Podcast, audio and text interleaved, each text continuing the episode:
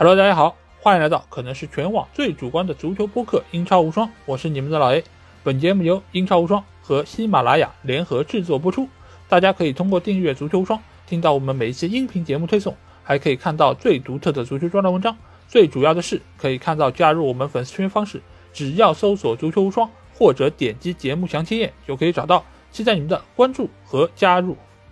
那英超第二十四轮也是落下了帷幕啊！除了切尔西去到世俱杯没有打这轮比赛之外，剩下的十八支球队都给我们奉献了非常精彩的比赛啊！其中曼城和利物浦都是兵不血刃的拿下了三分，而且整个球队所展现出来的统治力可以说是冠绝英超啊！那其他几个争四球队其实或多或少都出现了问题，曼联也没有获得比赛胜利，而热刺则是在主场输掉了对圣徒南安普顿比赛。可以说，现在的争四又成为了某种程度上的一个让四啊。所以到这个时候，英超联赛真的是变得越来越好看了。那如何能够更加淋漓尽致地感受到英超的魅力呢？那无疑就是收听我们的英超精华节目啊。那话不多说，接下去我就会按照。比赛开始的顺序，来和大家一一盘点这轮的九场比赛。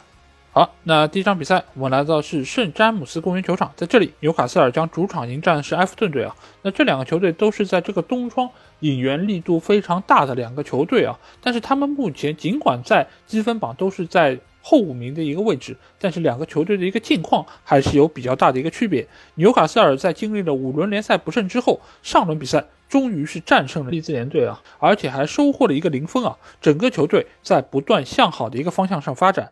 而且在经历了东窗大幅买人之后，整个球队也是蓄势待发，各方也是对他们充满了期待。而埃弗顿队方面，他们作为东窗另一个买人的大球队。埃弗顿在联赛已经五轮不胜，而且最近三场比赛是遭遇了连败啊。但是在兰帕德上任之后，他们第一场比赛就在足总杯四比一大胜了布伦特福德，迎来了开门红，而且加上东窗引入了多名中场的强力球员，所以也是看点颇多啊。那我们先来看一下双方的一个首发阵容。在纽卡方面来说，他们尽管是在东窗买入了多名球员，但是在这场比赛，他们只派出了塔盖特一名球员，替下的是上轮比赛首发出战杜梅特，而其他的球员全部都在替补席上等待召唤啊。而在埃弗顿队方面，他们则是对首发阵容做出了四个人员上变化，但是没有一个人是东窗引入的球员啊。那在后防线上，他们是派出了迈克尔基恩，还有科尔曼。替下了受伤的戈弗雷，还有肯尼；而在中场，则是重新启用了阿兰，替下了受伤的杜库雷；而在前锋线上，他们是派出了戈登，替下了身体稍有不适的卡尔维特卢因。但是卢因仍然是出现在了替补席上啊。那比赛一开始，主场作战的纽卡斯尔联队很快就占据了场上的一个主动啊。尽管他们在东窗是引入了多名球员，但是这场比赛他们仍然是以老阵容为主，只是在左边后卫。派上了塔盖特，而这个辩证其实对于整个球队在进攻端的一个表现是有比较大的一个支援啊，因为在这一侧，塔盖特对应的是本方最具威胁的一个进攻球员，那就是圣马克西曼啊。而且这场比赛纽卡在主场的一个优势其实也是被体现的非常充分，因为纽卡其实是先收获失球的一方啊，这是埃弗顿队的一个定位球机会啊，这个球其实打得非常的运气，因为从外围掉进禁区之后，其实经历了三到四次的一个。反弹之后，来到了霍尔盖特的脚下，霍尔盖特的射门就最终反弹到了拉塞尔斯的身上，弹进了网内啊。所以其实这个球算是一个乌龙球，但是这个球其实来的真的是非常的意外，因为没有人知道球最终会弹到哪里，所以也使得整个纽卡的防线其实对于这个球的防守是处在茫然之中。但是俗话说得好啊，真的是冤冤相报何时了，就是霍尔盖特造成了拉塞尔斯的这个乌龙。但是就在上半场结束之前，拉塞尔斯也依靠自己。的一个头球攻门造成了霍尔盖特的乌龙球，所以其实，在上半场双方各进一球，但是靠的都是对方球员的一个乌龙啊。所以双方上半场这两个进球其实都是属于误打误撞的一个结果，但是对于纽卡来说，能够将比分扳平，其实真的是非常重要，因为他们一开始的落后，其实就把自己陷入了非常不利的一个境地啊。但是好在他们的主场优势还是非常明显，因为我们这个赛季其实看过多场纽卡的主场比赛啊，整个圣詹姆斯公园球场的一个气氛可以说是非常的热烈，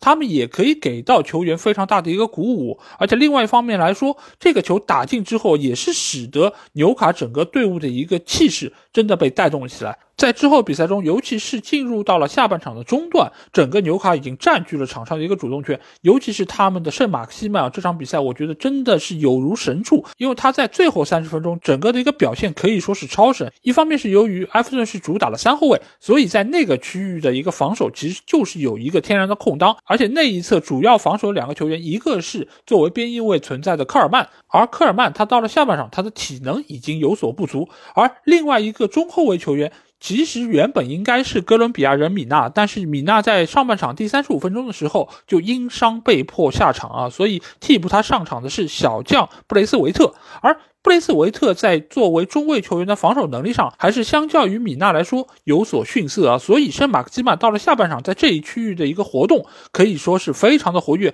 有一点见神杀神的感觉啊。所以整个下半场，纽卡在左边路的起球其实多次威胁到了埃弗顿的禁区，包括他们所取得反超那个进球，也是圣马克西曼带球下底传中之后给到了禁区内的弗雷泽。他抢射破门，将比分反超之后，其实还有一个克里斯伍德的进球，因为越位被吹出。那个球其实也是来自于圣马克西曼突入禁区之后内切的射门所造成的这么一个机会啊。所以这场比赛最终纽卡可以获胜，圣马克西曼可以说是当立首功。当然，这场比赛埃弗顿队他们在布阵方面也是出现了一些小问题，一方面是队内有多个球员都在比赛过程中出现了伤病，因为在很早的阶段，格雷就因为伤病。被德莱阿里换下，但是阿里在这个位置他的一个表现可以说和格雷还是有比较大的区别。一方面是在于。阿里也是刚刚到队，和其他球员的配合有一些些生疏。另外一方面，他所打的位置其实也和格雷的要求是不太一样的，所以这个换人其实某种意义上就是一个被动换人。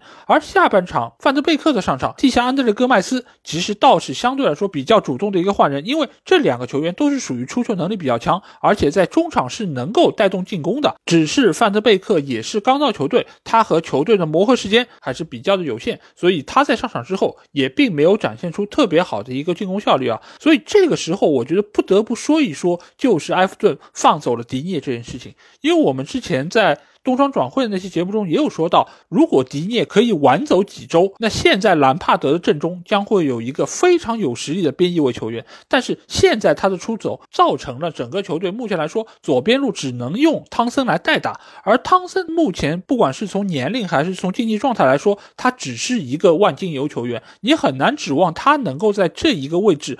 表现出非常好的一个冲击力。而另外一层的科尔曼也只能说是比汤森。稍好一些，因为他有一定的防守能力，但是这个其实对于兰帕德想要打造出属于自己的一个进攻体系来说是非常不利的。所以目前来看啊，就是凯尔维特卢因的恢复，我觉得是非常重要，因为首先他能够在前锋线上作为一个支点存在，就能够给到身后的这些中场球员非常好的一个发挥，因为目前来说。埃弗顿队最强的就是他的中场线，所以如何能够有效利用好中场球员的发挥是非常重要的一件事情。而目前来说，显然。理查里森是不具备凯尔维特卢因的这个能力的，因为理查里森相对来说还是一个突击能力比较强的球员，所以他是应该躲在凯尔维特卢因身后的一个球员。而目前格雷又受伤了，所以如果他可以和戈登躲在凯尔维特卢因的身后，作为两个二点进攻球员，那对于对方的防线其实是非常大的一个考验啊。而另外一方面来说，我觉得或许可以给到埃尔加奇更多的出场机会啊，因为相比于汤森来说，埃尔加奇他更加年轻，而且他的突击能力和脚下速度。其实也是很快的，所以他如果能够上场，我觉得可以一定程度弥补在左边路他一个进攻方面的缺失。而且另外一方面来说，随着杜库雷的伤愈复出，那埃弗顿队的中场线其实是人员非常充足的，甚至于他可以排出两套不同的阵容。但是在这个时候，他完全可以在上半场先用一套打法，然后在下半场再换一批球员上去冲击对方体能不足的一个防线啊。所以我觉得在接下去一段时间里面。兰帕德要做的事情其实无外乎两点，一个就是找出最合适的一套人员配置，另外一个就是想好如何使用这些替补球员。所以兰帕德的埃弗顿尽管这场比赛最终是输球了，但是我仍然觉得他们在未来的一段时间里面能够经历在成绩上的一个提升，而且最终他们也不会被波及到降级圈的这么一个范围之内啊。但是这场比赛我不得不说，纽卡打的是非常的有气势，但是我觉得他们最终的能力展现啊，并不如他们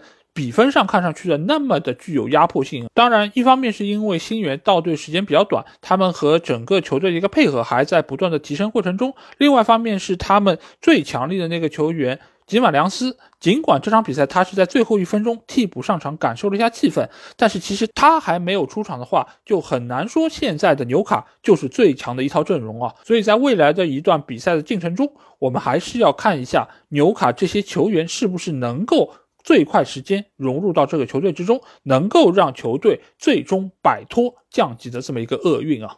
好，那下场比赛我们来到是伦敦碗，在这里，西汉姆联队将主场迎战是沃特福德啊。那这两个球队目前来说，呃，近况都不是太好。西汉姆联队在圣诞赛程的三连胜之后啊，最近两场比赛已经收获了两连败，而且在足总杯也是差点输给第六级别的球队，爆出大冷门啊。而且在东窗，他们也没有任何引人关注的动作，所以这场比赛面对保级球队，他们也是不容有失。而对于沃特福德来说，所谓的锁下效应还在显现之中啊！因为自从那场比赛之后，他们已经九轮联赛不胜啊，而且拉涅利也因此而下课。老帅霍奇森走马上任的第一场，他们收获了一场平局，而且在场面上也是占据了一定程度的优势啊，算是某种程度上止住了颓势。而且在东窗，他们也算是花了不少钱，尽管大多是一些小成本的投入啊，但是对于防线还是做出了一定程度的弥补。主力前锋丹尼斯也在这场比赛中重新复出参赛啊，所以这场比赛还是比较值得大家期待的。那在首发阵容方面，西汉姆联队是做出了两个人员上的变化啊，首先是主力门将法比安斯基复出，替代了上周比赛出战的阿雷奥拉，而在前锋线上则是派出了本拉赫马。替下了兰奇尼亚，本拉赫马也是刚刚从非洲杯归来的一个球员。而对于沃特福德来说，他们也是做出了两个人上变化，中场重新启用了克莱维利，替下了赛马；而在前锋线上，丹尼斯红牌停赛归来，替下了上轮比赛出战的若昂佩德罗。那这场比赛其实一开始我们就会发现啊，其实打的是波澜不惊啊，因为两个球队似乎看上去都有一些些疲劳。沃特福德的进攻主要还是以他们的快速反击为主啊。这场比赛其实他们有过几次比较不错的反击，但是到了最后一击，他们似乎很难能够把握得住自己创造出来机会。而对于西汉姆联队来说，他们这场比赛主要还是以阵地进攻为主，因为沃特福德这场比赛比较大的一个精力都是放在防守端，他们没有办法再接受失球这么样一个现实啊。所以这场比赛其实双方都是处在一个拉锯战之中，因为这个时候如果两个球队在打法上面有有所克制，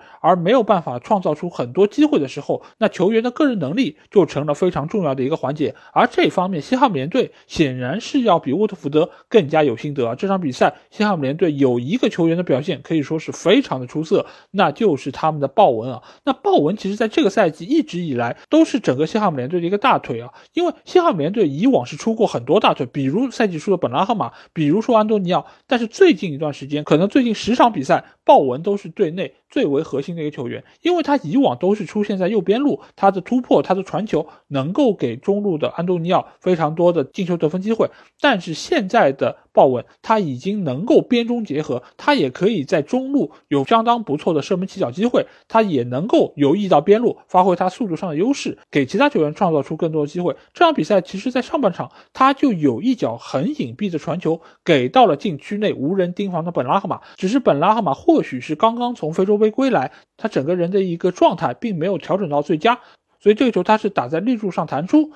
浪费了鲍文给他创造的一次黄金机会啊。那在下半场，鲍文也是自己狂飙突进之后，外围的一脚远射。打中了对方后卫的小腿之后，发生了偏转，弹进了球门啊，也是打进了本场比赛唯一的一个进球。再加上他在比赛尾声阶段有一脚外围的远射，被对方的门将本福斯特扑了一下之后，打在了立柱之上。所以这场比赛被称为是豹纹战胜了沃特福德，我觉得也一点不为过啊。但是总体来说，这两个球队所展现出来的能力方面，我觉得用菜鸡互啄也一点不为过啊。因为这两个球队真的没有创造出太多有威胁的进攻，而。而且双方打中门框的射门也是屈指可数啊！所以尽管这场比赛西汉姆联队是全取了三分，超过曼联，重新回到了第四的位置，但是我仍然对于他们今年进入前四的一个前景并不那么看好。而对于沃特福德来说，我觉得这场比赛其实没有拿到一分是有一点点可惜，因为那个失球其实也并不完全是沃特福德的责任啊。尽管他们中路的防守确实是空了一点，没有给到。鲍文足够的压迫性，但是这个其实并不是一个绝对意义上的机会，所以这场比赛沃特福德最终失利啊，我觉得也是时运上有一点点欠佳。但是老帅霍奇森对于整个球队在防守端的一个打造，我觉得还是要比之前有了一定程度的进步啊。如果能够在之后的比赛中在防守端能够扎紧篱笆，那沃特福德今年的保级征程，我觉得还是比较乐观的。那下场比赛是伯恩利主场对曼联这场比赛啊，但是我们因为之前已经是做过一期单独节目，所以我在这期英超精华中就不再赘述。但是我对于目前曼联队的一个表现仍然是期待多于失望啊，因为尽管曼联这几场比赛都没有获得比赛胜利，而且也是处在一个雷声大雨点小的一个过程中，但是我觉得目前的一个情况之下，只要能够创造出机会，那就是一个好的现象，那就是能够。对于对方的防线有足够的压力啊，尽管把握机会能力上面仍然需要通过训练以及比赛不断调整，但是最起码整个球队目前的一个态度还是积极向上的，而且也没有听到太多队内的不和谐的声音啊，所以我觉得对于目前曼联队的一个处境，尤其是接下去很快就将迎来欧冠的比赛啊，那整个的一个精气神还是处在一个积极正面的态度之上，所以。我对于曼联未来的一个前景仍然比较看好，而且对于同样的争四对手来说，我觉得他们也会存在这样或者那样的问题，所以到底鹿死谁手，其实现在要下定论还是显得有一些些的为时过早。好，那下场比赛我们来到是伊蒂哈德球场，在这里曼城将主场迎战是布伦特福德。那这两个球队目前的一个境况可以说是差距比较明显。曼城在之前经历了十二场连胜之后啊，上轮比赛刚刚被苦主南安普顿逼平，止住了连胜势头。但是这对于曼城来说，某种程度上是一件好事情啊，因为这个能够让他们卸下包袱，重新上路啊。尽管在东窗引入了河床前锋阿尔瓦雷斯，但是他要到夏天才能够来到球队啊，所以球队其实并没有增加新援。但是马赫雷斯从非洲杯归来之后，还是给到了球队中前场一定程度的补强。那对于布伦特福德来说，他们在经历了赛季初的高光表现之后啊，近期也是慢慢被打回了原形，联赛已经四连败。足总杯也是刚刚被埃弗顿一比四扫地出局啊！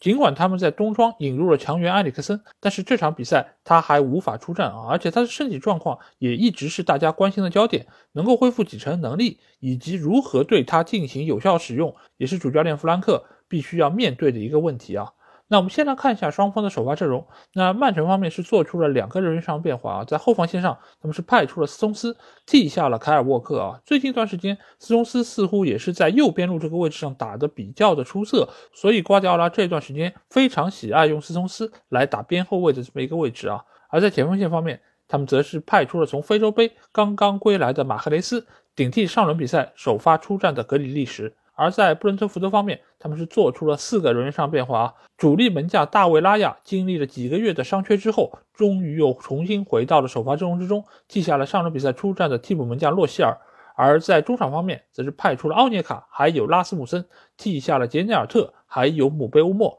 而在锋线上，则是派出了伊朗前锋古多斯，替下了受伤的伊万托尼奥。那这场比赛从最后的结果上来看，其实曼城的胜利没有任何的悬念啊，因为他们无论是从比赛的过程中，还是那两个进球，其实都能够看到，就这场比赛的一个局面是被曼城牢牢所掌控的啊。无论是从他们的控球率，还是从各项技术统计上来说，布伦特福德都没有任何的还手的余地。而且这场比赛，说实话，曼城队其实打的并不是特别的好，而且球员在场上的一个兴奋程度其实也并不是特别的高。但是他们仍然是牢牢把控住了球权，而且在自己不断的尝试之中，最终是取得了进球。包括斯特林的那个点球，其实也是曼城队在对于对方防线不断的冲击之下，抓住了对方所出现的一次失误，最终拿到了点球机会。马赫雷斯状态非常出色，一蹴而就将球打入了死角。尽管最近一段时间马赫雷斯一直在非洲杯征战，但是他个人的一个状态调整仍然是非常不错。所以这场比赛瓜迪奥拉也是先发将他派出场，而且他也是打进一个进球。当然他在六十几分钟就被格里利什换下啊，也是瓜迪奥拉出于对他保护的一个考虑。而这场比赛我们可以发现啊，就是曼城队表现最好球员并不是进球的马克雷斯或者说是德布劳内。而是左边后卫凯塞洛。因为凯塞洛，我们其实不止一次在节目里面说过，他在他今年在曼城的一个表现，可以说是整个职业生涯最好的一个状态。而且他目前在场上的一个自信心，从这场比赛中我们就可以很明显的看到，就是他不但可以在边路有很好的突破能力，而且在禁区前沿，他也能够非常自信的起脚，尝试用远射这样一个形式来。威胁对方的球门啊，因为我们知道边后卫球员内切之后远射打门的机会其实是不多的，但是这场比赛凯瑟洛光是在禁区前沿有威胁的射门就有两脚，那这个一方面是说明他目前的状态是非常好，他本人也很有信心，另外一方面也是瓜迪奥拉看中了他这部分潜力，给予了他一定程度的自由度。所以这场比赛，凯塞洛可以说是曼城进攻线上最亮眼的一个人物啊！甚至在这场比赛中，凯塞洛还尝试了在禁区之内的突破，这个其实也是在边后卫球员中比较少见的，因为他们活动的区域一般来说仍然是在禁区之外。但是这个球，他在晃过了对方多名防守队员之后实施的那脚射门，其实就可以体现出他非常优异的一个脚法，以及他对于对方防守队员的一个预判啊！因为有时候你作为一个防守队员，你对于对方如何来防守你，可能是更加具有心得的。这就如同有一些门将，他在主罚点球的时候，可能往往会比有一些前锋球员主罚点球更加得心应手，那就是源于他更加了解对方门将的一个扑救习惯。所以从这场比赛的表现来看，我们就已经能够知道，凯塞洛这个赛季在曼城的一个发挥啊，真的是达到了个人的一个巅峰，而且他也将。把这个优良的状态延续到欧冠联赛之中啊！当然，和他形成鲜明对比的那就是曼城队的斯特林啊。因为斯特林，我们知道瓜迪奥拉其实是给了他非常多的机会，希望他可以找回进球状态。但是这场比赛，斯特林的机会不可谓不多，但是他却真的能够一一将这些机会挥霍啊！所以。目前来说，瓜迪奥拉其实对于斯特林的使用也是非常无奈。一方面，他非常看重斯特林的突破能力以及他的爆发力，但是他对于斯特林完成最后一击仍然并不是特别满意啊，所以他一直将斯特林留在场上，只希望他能够在这个对手身上找回他进球的一个状态啊。但是这场比赛仍然没有办法如愿，即使是收到了大卫拉亚的传球失误，形成了单刀，他也没有把握住这次机会，最终却是让德布劳内补射成功。为曼城队打进了第二个进球啊！所以这场比赛我们可以发现。布伦特福德确实也是意识到自己在球队能力上面的一个缺陷，所以他们在最后阶段，他们也没有对于曼城队进行特别顽强的一个抵抗啊。因为相对来说，曼城的这个打法，布伦特福德是很难能够赚取到机会的。这个其实就和利物浦队形成了鲜明对比啊。因为利物浦队的打法相对来说要比曼城队更加快速，所以他们在身后留下的空当也更容易被小蜜蜂抓住。所以小蜜蜂在面对利物浦的时候，其实还是能够取得进球，但是在面对曼城的时候，他们所要拿到机会就要少得多，而且这场比赛我们也可以看到，布伦特福德在状态上面似乎也并没有调整到最佳，而且姆贝乌莫也只是作为替补球员上场了一段时间，而伊万托尼则是根本都没有进入大名单啊，所以在他们两球落后的情况下，他们也是早早的放弃了抵抗，最终这场比赛曼城队非常轻松的二比零获得了比赛的胜利啊，那在这场比赛之后。我相信小蜜蜂一定会把有限的精力留给实力更加接近的保级对手，从而使得他们来年仍然可以出现在英超的这个舞台上面。好，那下场比赛我们来到是卡罗路球场，在这里诺里奇将主场迎战的是水晶宫队啊。那诺里奇最近的境况不错，他们在经历了联赛六连败之后啊，最近是迎来了两连胜，而且在足总杯他们也是一比零淘汰了今年战绩不错的狼队，晋级到了下一轮。尤其是这一段时间啊，他们在进攻端的一个表现有了相当大程度的提升。最近两场是进了五个球，而在此前的八场比赛中，他们只打进了一个进球啊。不过在东窗，他们也没什么大的动作，只是外租了队内的坎特维尔，所以球队的一个实力并没有得到有效的一个增强啊。而在水晶宫队方面，他们在联赛已经三轮不胜。但是由于他们面对的对手都是上半区的球队，所以这一结果也算是勉强可以接受啊。而且在东窗，他们也是买断了之前租借在队内的中锋马特塔，这个也算是一笔对于未来不错的投资。而且非洲杯出走的几个球员都已经回到了队内啊，所以在之后的一段时间中，相信球队能够在进攻端有所起色啊。那我们先来看一下双方的首发阵容。在诺里奇方面，他们是做出了两个人员上的变化啊。他们在中场是派出了普瓦赫塔，还有麦克里恩，替下了出现伤病的索伦森，还有萨金特。而在水晶宫方面，他们只做出了一个人上调整，那就是从非洲杯归来的主力前锋扎哈出现在了首发阵容之中，替下了上轮比赛出战的爱德华。那比赛一开始，坐拥主场之力的诺里奇队就收获了一个梦幻开局啊，因为他们在第一分钟，本队的第一次进攻就取得了进球啊，这个球是来自于边路拉希查传中，给到了中锋位置的伊达。伊达将球回做给了普基，普基这个球打的是异常的刁钻，最终球是撞住之后弹进了网窝。这个对于整个水晶宫队来说真的是被打懵了，因为这个球是从开球直接发动的，所以整个水晶宫队的防守队员他们在落位方面还没有完全站好的情况下，诺里奇。就已经将球推进到了本方的禁区之内，所以这个球真正是打了水晶宫一个措手不及啊！不过在之后的比赛中，水晶宫仍然是展现出了他们球队整体实力上的一个优势，而且在之后的很长一段时间里面，他们都占据了场上绝对的一个主动权。但是呢，扎哈的回归使得整个球队进攻的一个重心其实发生了变化，所以在。一段时间之内，水晶宫整个队伍的一个进攻，尽管是占据了很大的优势，但是他们并没有把握住这些机会啊。但是终究来说，球星还是要体现它的作用。那扎哈在下半场就打进了一粒世界波，因为我们知道扎哈的个人能力是非常出色的，他无论是在带球还是在内切之后射门，其实都有相当好的一个能力。所以这场比赛在球队没有办法打开僵局的情况下，扎哈就依靠个人能力。最终是攻破了诺里奇队大门，而这而且这个球打的是非常的刁钻，直挂远角而入。当然，这个和替补门将古恩的一个状态也是有关系。如果这个球是给到了他们的主力门将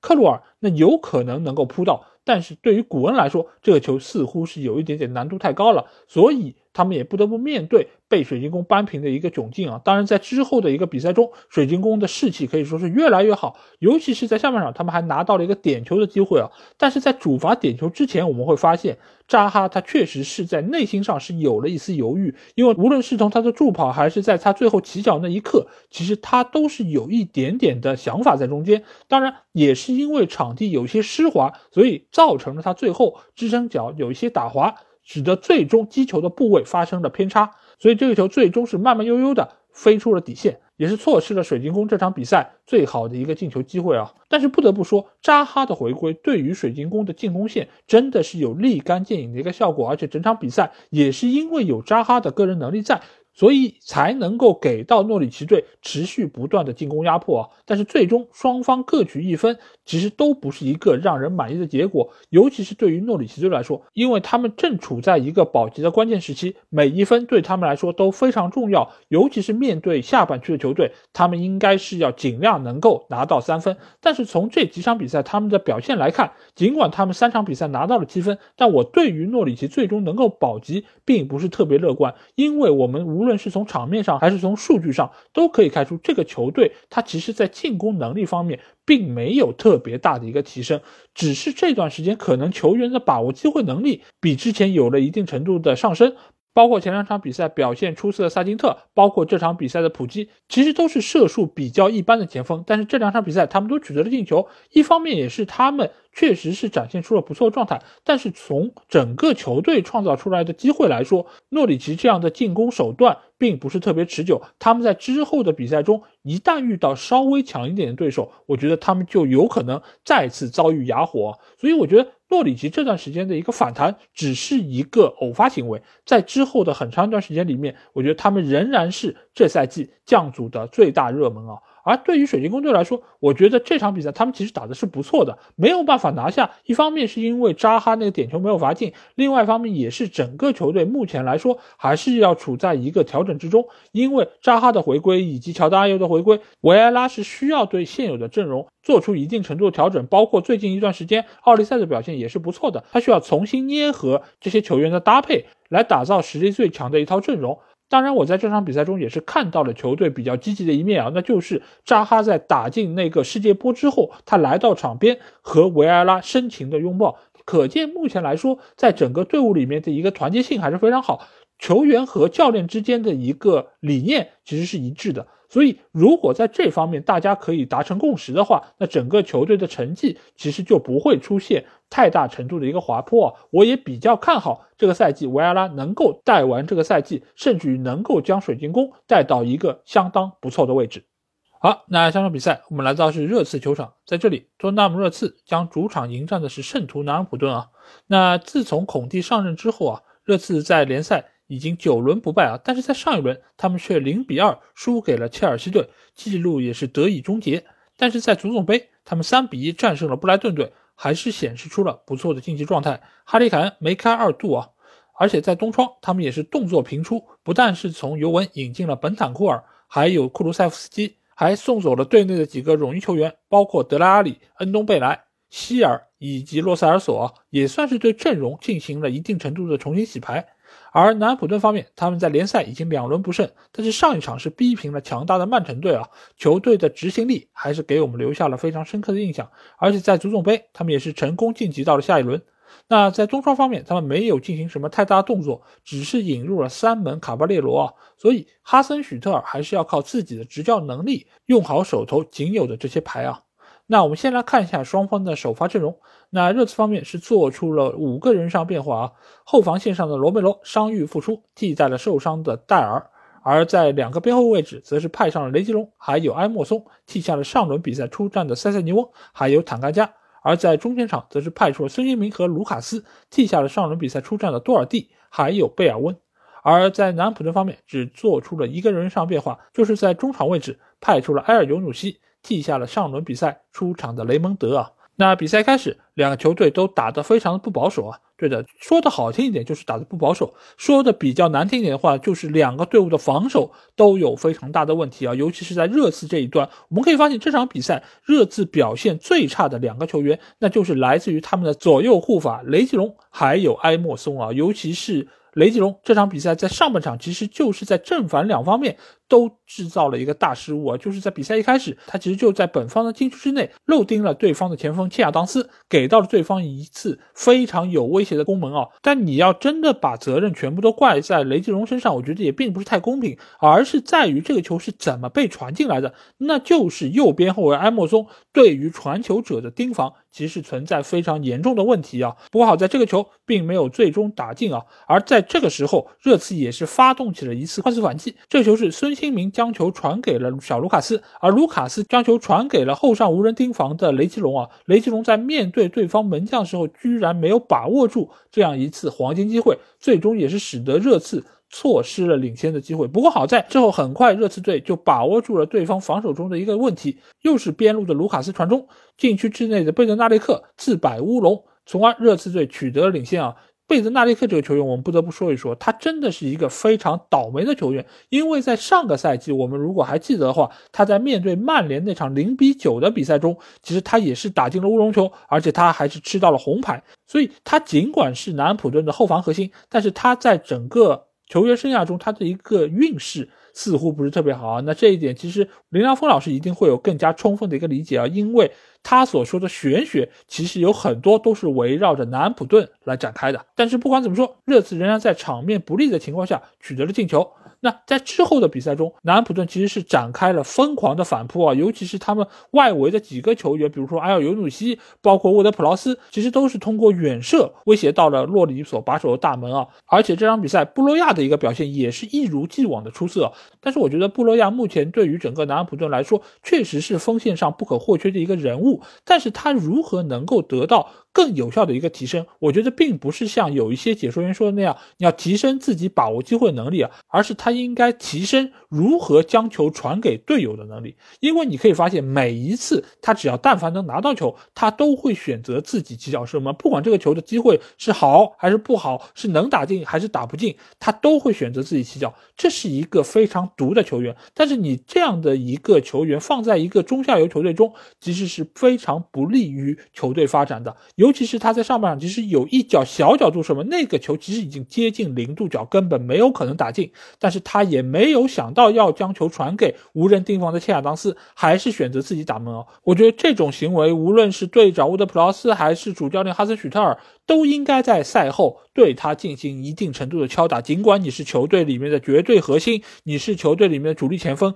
但是你仍然应该审时度势的将球摘出来，传给位置更好的球员，从而让球队。可以更大程度的获益啊！但是布洛亚在个人能力方面，不得不说仍然是一个非常好的球员。他也是依靠自己的个人能力，帮助南安普顿扳平了比分啊。但是就当大家觉得这场比赛南安普顿将会逆转的时候，反而是热刺取得了第二个进球啊！这个球其实也是依靠了球队的个人能力，孙兴民在门前一个非常优秀的把握机会能力，这个其实才是能够体现球星价值的一个时候啊！因为我们也可以记得哈里凯恩在门前那可是浪费了一个黄金机会，因为他把一个近在咫尺的头球给打高出界了，所以这个时候才更显得孙兴民对于整个球队的一个重要性。但是即便如此，这场比赛热刺队的表现仍然可以用糟糕二字来形容啊！因为这场在热刺主场的比赛，居然他们在数据统计方面是全面占据了劣势，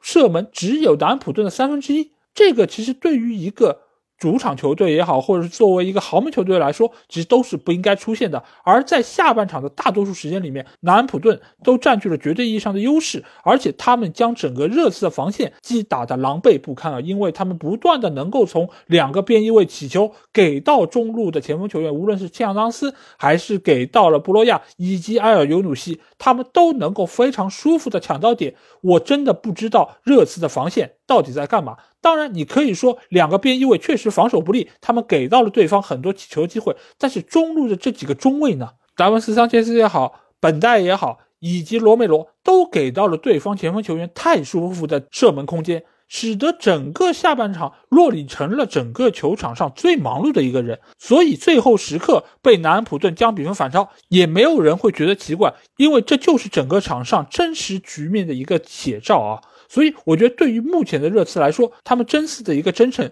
其实还非常的远，尤其是他们在防守端的能力，我觉得有非常大的问题。尤其是他们右边路的埃莫松这个球员，但凡在场上，我相信热刺的右边路就一定会成为对方进攻的一个重点区域，因为他没有办法能够单防住对方锋线上的任何一名球员，所以能够给到对方。非常从容的起脚传中机会，这个时候再加上中卫位置上几个球员，他们对于落点的保护出现问题，那一定会给到对方的前锋球员以及后上跟进的中场球员很多的射门机会。而且雨果洛里也不再是几年之前那个年轻的非常有活力、反应神速的门将。尽管他在目前的竞技状态上仍然是一个优秀的门将，但是你也架不住热刺的后防线给对方如此大的空间。所以我觉得目前来说，孔蒂要解决的一个问题，并不是说如何激活凯恩，而是如何能够让这条防线变得不那么的不堪一击。所以之前有不少群友在我们群里说，哦，今年热刺的真四形势。可能是这几个球队里面最好的。那当时其实我并不是特别同意，一方面也是因为热刺他所需要补赛的比赛是最多的，而且本身他队员的一个体能状况也可能是这些球队里面最差的。再加上孔蒂对于一套首发阵容的迷恋，也使得这些主力球员他们在体能上一定是比较存在缺陷的。所以热刺在未来的这些比赛中，他们能不能拿下所有的分数，从而进入前四这么一个范围？其实也并不是特别让人乐观啊，而且我们现在所统计的所有的真四可能性。都是基于他们补赛的分数全部拿到的基础上，但是其实我们也知道，再强的队伍也有可能失分，也有可能会遭遇连败，所以你并不能把这样的分数全部都加到他们头上，而且你也不能觉得他们面对弱队就一定可以轻轻松松拿下三分。那这场对于南普顿的比赛，我觉得就已经给了热刺球迷一个非常清楚的认识，那就是热刺并不如大家认为的这么强，而英超的中下游球队也并不如大家想象的。那么的不堪一击。好，那下场比赛我们来到是维拉公园球场，在这里，阿斯顿维拉将主场迎战是利兹联队啊。那阿斯顿维拉在经历了三轮不胜之后，上一轮终于是战胜了近况不佳的埃弗顿队，得到了一丝喘息的机会啊。而且由于足总杯已经被淘汰，所以这段时间球队一直没有比赛任务，得到了比较充分的休息时间。而在东窗转会方面，他们也是进行了多个人员上的补充啊。除了之前已经上过场的迪涅还有库蒂尼奥之外，他们还从阿森纳队免签了钱伯斯。但是将塔盖特外租给了纽卡，我觉得多少对于球队还是有一些影响的。那利兹联队在两连胜之后，上轮是输给了同处于下半区的纽卡斯尔联队。所以整个保级形势仍然不是太乐观。不过他们和维拉一样，也没有足总杯的任务，所以得到了伤员恢复的时间啊。但是两个核心球员卡尔文·菲利普斯还有班福德要重返赛场，还需要假以时日。而且在东窗，他们也没有进行任何的引援动作，所以能不能保级，更大程度上还是要看老帅贝尔萨的功力啊。那双方在首发阵容方面都没有做出任何人员上调整啊，这个其实也很好理解，那就是这两个球队都已经有差不多半个月的时间没有进行任何比赛，所以不会对于主力阵容做出任何的调整，也不存在体能方面的问题啊。所以双方比赛一开场其实打的都非常的快速，因为一方面双方的体能都非常有保障，而且这两个球队也是年轻球员居多，而且也是以攻防转换速度快而见长的啊。而且这场比赛我觉得两个球队其实都展现出了非常常好的竞技状态，同时也有状态相当出色的球星啊。那阿斯顿维拉方面，无疑就是这场比赛线上一进球两助攻的库蒂尼奥。库蒂尼奥，我觉得真的是在这场比赛中展示出了他最好的那一面。一方面是他的那个射门是非常的精准，他能够在禁区之内找到最准确的起脚位置以及他的持球部位。但是他更加难能可贵的是那两次防守反击的传球啊，因为我们可以看到他给到雅各布拉姆齐的那两脚传球其实都是相当具有穿透性的。这种传球你一定需要有相当好的视野，你才可以能够看得到本方球员跑动的一个位置，同时你还需要有非常出众的脚法，才能够将球很准确的。给到本方的球员，而且库蒂尼奥的这两脚传球还不单单是做到了这两点，他还能够以最合适的力度给到本方球员最合适的起脚位置。所以我觉得这两个球真的是展现出了库蒂尼奥高人一筹的实力，尤其是第二个传球，我们可以看到他原本可以将球传给左侧套上这个球员，因为大多数的中场球员都会通过这个形式来传球，但是他却在原地等了两秒钟，等待另一侧的雅各布拉姆齐插上，他才将球传给了右侧，所以这个球左侧套上球员，相当于是带走了对方的防守兵力，而给到了库蒂尼奥非常好的一个传球路线，而库蒂尼奥也能够。非常适时的把握住这个战机啊，所以这几个球真的是体现出了库蒂尼奥相当好的一个能力。当然，小将雅各布拉姆齐也是这个赛季我最我个人最喜欢的阿斯顿维拉的球员啊，因为他的成熟度以及他的一个进步的速度都是非常让人惊讶的。而且他这场比赛的两个射门也是相当精彩，第一个球是在禁区之内做了一下调整，将球打入了远角。第二个球则是没有做出任何调整，直接将球射入了死角。所以这两个进球其实用到球员的技术特点是不一样的。但是雅各布拉姆齐能够非常适时的选择符合当前环境的一个。起脚方式，所以也体现出了他的一个成熟度啊。所以我觉得这场比赛对于维拉来说，这两个球员的发挥是直接决定了最终他们能够拿到分数非常重要的一个因素啊。那在利兹联队方面，我觉得这场比赛发挥最好球员无疑就是打进两个进球的丹尼尔詹姆斯啊。尽管在之前节目中我也多次说过，丹尼尔詹姆斯站在前锋这个位置上，其实对于他个人特点发挥其实是不利的，因为他是一个速度型球员，他站在中锋位置上，其实只会压缩他对于球的控制以及他个人特点的一些发挥。但是这场比赛我们可以看到，他从比赛一开场其实就展现出了相当好的个人状态，一方面是他有针对性的拉到边路控球。另外一方面也是他能够适时的选择起脚的一个位置啊，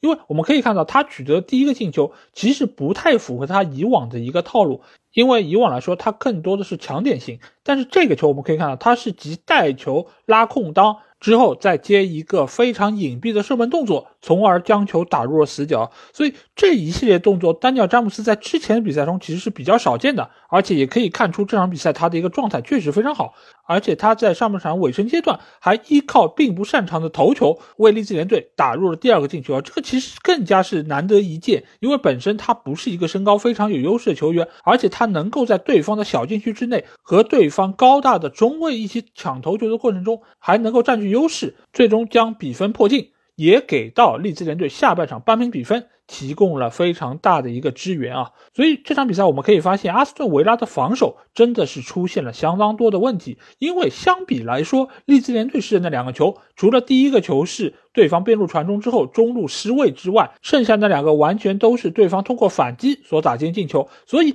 整个利兹联当时的一个防守落位并没有完全站稳。但是我们可以看一下阿斯顿维拉这三个失球，完全都是对方通过阵地进攻打进的。所以其实你并不存在。防守落位的问题，只是你在防守的过程中，你的防守动作没有做到位，你所站的位置并不是特别的合理。尤其是阿斯顿维拉失的第三个球，那个完全就是明斯在慌乱之中将球解围给到了对方球员，才造成了本方的失球。所以这个其实都是出于本方防守队员的一个。防守能力上的缺失，而且明斯的防守能力已经算是阿斯顿维拉中卫体系中比较不错的一个球员，剩下的球员包括孔萨。其实这场比赛的表现是更加灾难的，因为他不但是直接造就了丹尼尔詹姆斯的第一个进球，而且他在比赛结束之前得到那张红牌，我个人觉得也是相当的愚蠢。因为这个球你的本意是想要干扰对方的门将，但是你一旦是上手去干扰，这个动作就会相当明显，而且你明知道自己已经身背一张黄牌，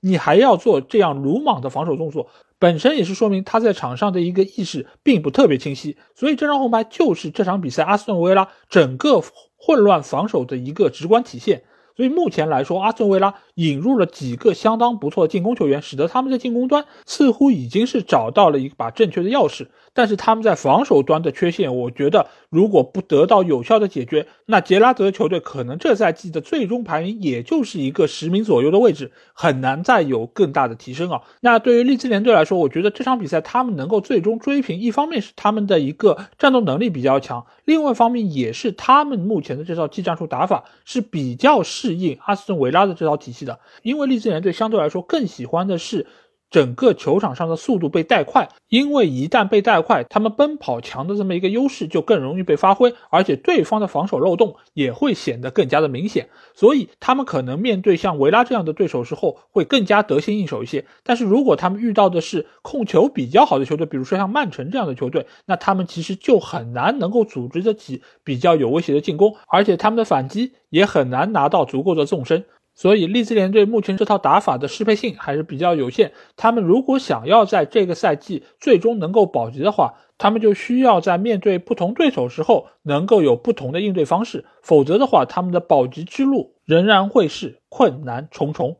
好，那下场比赛我们来到的是安菲尔德，在这里利物浦将主场迎战的是狐狸城莱斯特城啊。那利物浦在经历了三轮不胜之后，最近英超已经收获了两连胜，重新是进入了正轨啊。随着马内和萨拉赫的回归啊，球队也会重新稳固在积分榜上的地位啊。东窗球队从波尔图买入了强援路易斯·迪亚斯，这被看成是马内的重要替补，也是走出了对于锋线更新换代的重要一步。而且小将埃利奥特也从几个月的伤病中恢复了过来，在对卡迪夫的足总杯中已经替补上场。相信克洛普已经度过了他在赛季中最艰难的一段时期啊。那莱斯特方面在战胜了利物浦之后，联赛已经两轮不胜，尽管在进攻端他们的表现还是不错的。最近八场比赛场场有进球，而且场均进球达到了两点二五个啊！但是防守仍然是他们这个赛季成绩难有起色的最大问题。他们的场均丢球数可以排在最后五位啊！所以不少人觉得这场对利物浦的比赛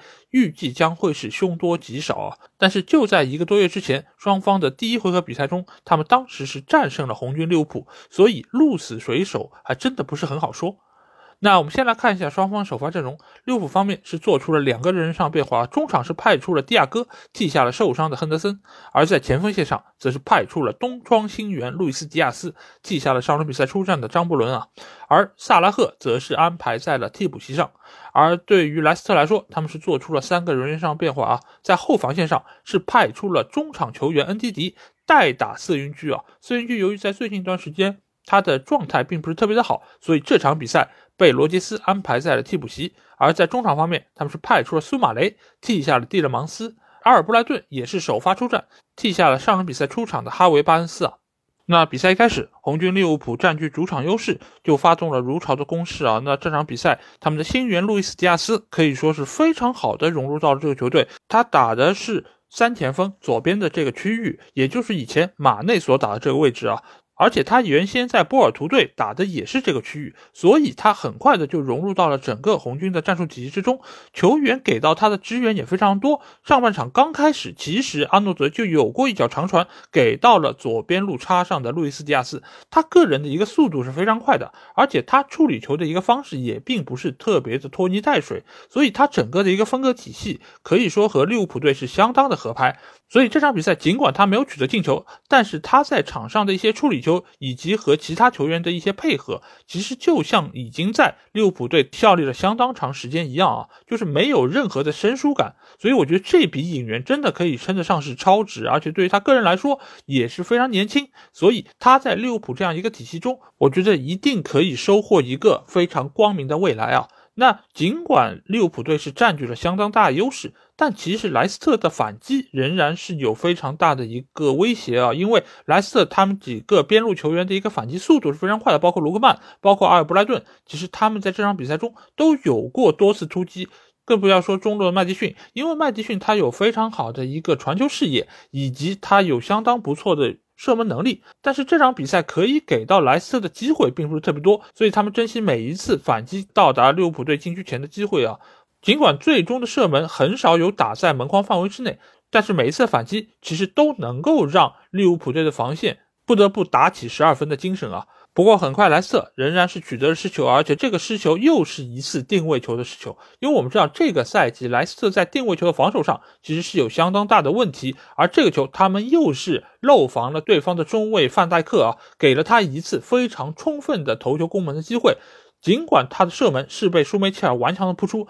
但是迪奥戈若塔的反应非常快，很快将球补入了球门，替利物浦队先拔头筹啊。那我们这个时候就不得不说一说莱斯特这场比赛的防守。尽管这场比赛莱斯特防守可以说已经做得相当不错，面对利物浦队如潮的攻势，最终只丢了两个球，而且第二个球也是在比赛的尾声阶段才丢的。所以整体来说，他们的防守可以说是成功，但是他们的一个老毛病仍然没有得到有效解决啊。一方面就是他们的定位球防守是一个很大的问题，但其实第二个丢球和第一个丢球的。问题是一样的，就是并不是他们的防守人数不够，因为这两个球，无论是定位球还是第二个对方的阵地进攻，其实在禁区之内的防守人数都是相当多，包括阿马泰，包括代打中卫的恩迪迪，其实他们的移动速率以及他们的上抢力度其实都是够的，但是他们在禁区内的二点球，我觉得一直是一个非常大的问题，包括这个球顶下来之后，没有人去看防禁区内的其他球员。当然，你可以说这个是第二个若塔个人能力的一个体现啊，因为他在禁区内的一个游走一直都是非常的飘忽，而且他个人的一个抢点的意识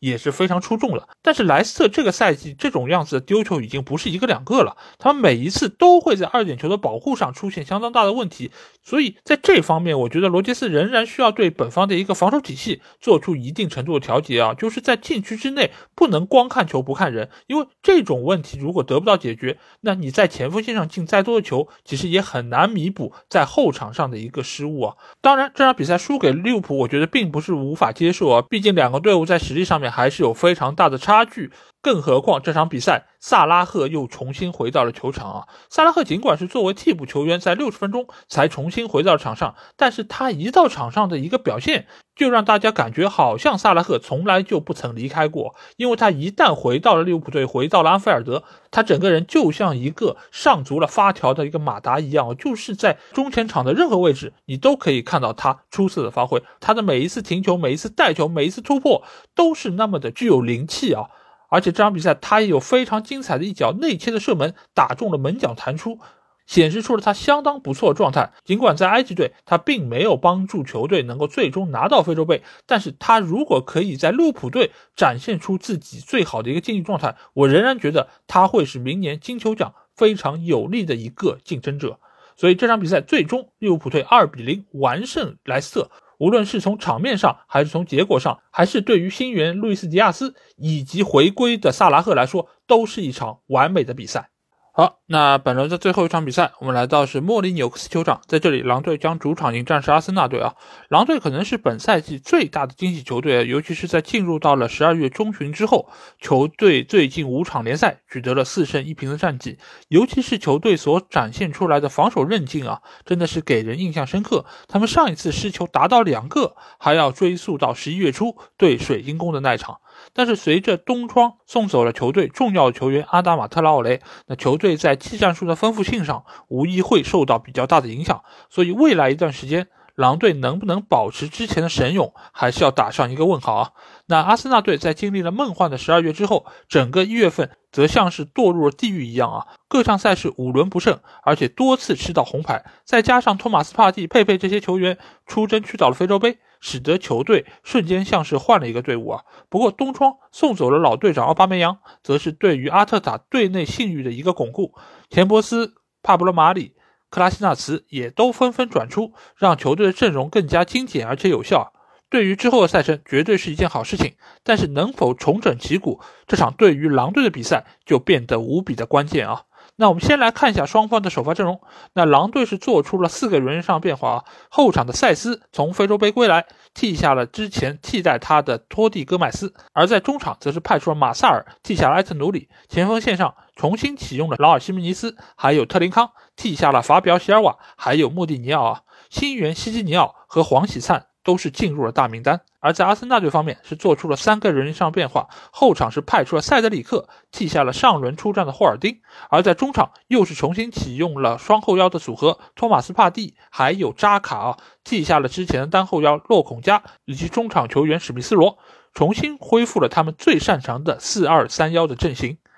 那比赛一开始，两个队伍打的都非常开放，而且攻防转换的速度都非常的快。阿森纳队惯用的那套打法，其实又重新回到了我们的面前啊！因为现在他们这套阵容基本上就是他们之前最擅长的那一套，除了后防线上方建阳由于伤病问题没有办法出战之外，剩下的队员都是目前他们可以派出最合适的一套班底啊！所以这场比赛，阿森纳队在进攻方面仍然是展现出了相当强的一个竞争力，尤其是他们左右边路的马丁内利以及萨卡。其实都能够通过他们的突破。给球队创造出非常好的机会，只是由于中锋拉卡泽特的身高以及他的个人能力似乎并不是特别的理想，所以这场比赛其实他是错过了几次射门进球的机会啊。不过最终阿森纳队打进的那进球仍然是来自于拉卡泽特的一个强点，因为这个球我们可以看到是一通过一次角球的配合，而这个球我觉得之所以能够最终打进，有一个非常重要的原因就是狼队多名球员的争顶都没有抢到球，这个冒顶的行为最终。是晃到了自己本方的防守球员，使得整个防守体系出现了混乱，最终球是误导。误打误撞之下，来到拉卡泽特脚下，拉卡泽特和对方的门将进行了球权的争夺之后，将球捅给了加布里埃尔，加布里埃尔能够非常轻松的将球打入网内啊，所以这个球其实本身也是由于狼队防守出现了混乱所造成的，而并不完全是阿森纳队进攻体系的一个成功啊。当然，这个球我觉得拉卡泽特所展现出来的机敏仍然是进球非常重要的一个环节。而在之后的比赛进程中，狼队是慢慢占据到了进攻的一个主动权啊。但是我们也知道，狼队这个赛季其实一个比较大的问题，就是在于没有办法将创造出来的机会转化成进球。尽管他们能够通过本方几个传球大师的梳理，将球调到阿森纳队的禁区之内，但是劳尔·西米尼斯也好，或者特林康，其实都没有办法将球转化成非常有威胁的射门啊。直到下半场出现了一个转折点，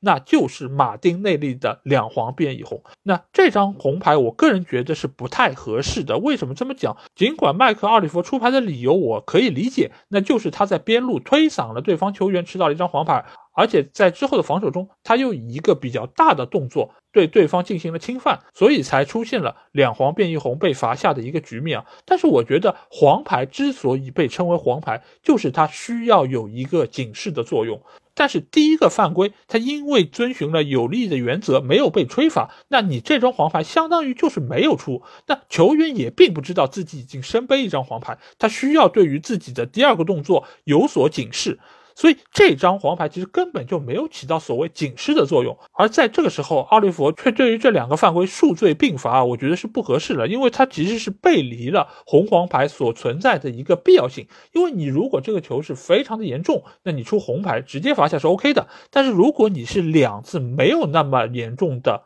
犯规动作，那我觉得给一张黄牌相对来说是更加合适，而且也可以让球员知道你是身背黄牌，你在之后的防守动作中应该有所注意。所以只能说这个判罚从法理上来说是没有问题的，但是从情理上来说，我觉得并不是那么合适啊。当然，红牌出现之后，狼队就占据了更大程度的优势，尤其是他们派上了东窗的新援西基尼奥。因为我们之前在东窗转会那期节目中也给大家介绍过，这个球员他有相当不错的一个带球能力，而且他的突击能力也是很强，所以他其实被当作是阿达马特拉奥雷的一个替身啊。但是我个人觉得，从他有限的出场时间来看，他确实是一个带球能力很强的球员。但是他的个人特点其实和阿达马特拉奥雷并不完全一样，他的过人更加的灵动，而且他的力量爆发力相比于特拉奥雷来说还是有一定的欠缺。而且他对于英超联赛的一个适应程度，我个人觉得还没有做到最好。所以目前要说他能够替代肌肉男，我觉得还为时尚早。他只能说是狼队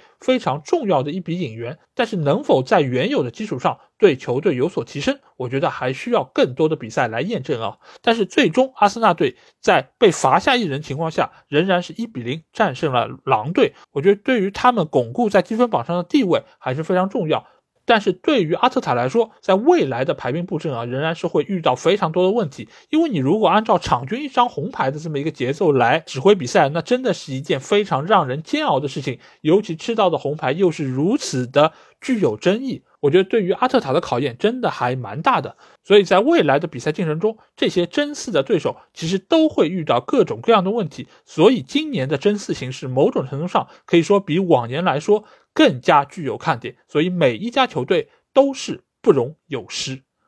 好，那因为切尔西队要参加世俱杯，所以他们和布莱顿队这场比赛在几周之前就已经打完，双方是战成了一比一平啊。所以这一轮的英超联赛一共就是这九场比赛啊。不过对于切尔西队来说，他们在第一场面对利雅得新月的比赛中，似乎表现出来的状态也并不是特别的好。一方面也是因为他们舟车劳顿，造成了球员在体能上面的一些不足，再加上他们面对的是东道主球队啊。我们也知道强龙难压地头蛇，所以他们这场比赛没有以一个非常干净利索大比分战胜对手，我觉得也是情有可原。但是我相信他们到了决赛，一定可以展现出。自己真正的一个能力啊，为获得世俱杯的冠军而做做出最后的努力。好，那这期节目基本上就是这样啊。那如果你听了我节目，有什么话想对我说，可以在我们的评论区留言。如果想要和我直接交流，也可以来加我们群，只要在微信里面搜索“足球无双”就可以找到。期待你们的关注和加入。那在节目结束之前，我还要和大家说一个特别的企划活动啊，那就是足球无双马上要迎来自己第一百期的内容，而在这期内容中，我们将会和广大的听众进行一个联动啊，无论你是新听众还是老听众，都希望能够通过以下两种形式来参与到我们这期节目中。第一种形式，那就是录一段属于你自己的音频内容给到我们，你可以诉说任何自己想对我们节目说的话，包括也可以提出你的建议以及意见。包括你也可以说一说是怎么和我们节目结缘的。那如果你觉得录音频比较麻烦，你也可以通过文字的形式来和我们进行互动啊。那就是欢迎大家可以在我们的公号后台给我们进行留言，提出你想提的问题或者想对我们说出的话。到时我也会和小吉一起读出大家的留言，和每一位听众进行互动啊。所以期待大家可以积极参与。那这期节目就到这里。我们下一期的英超无双节目再见吧，大家拜拜。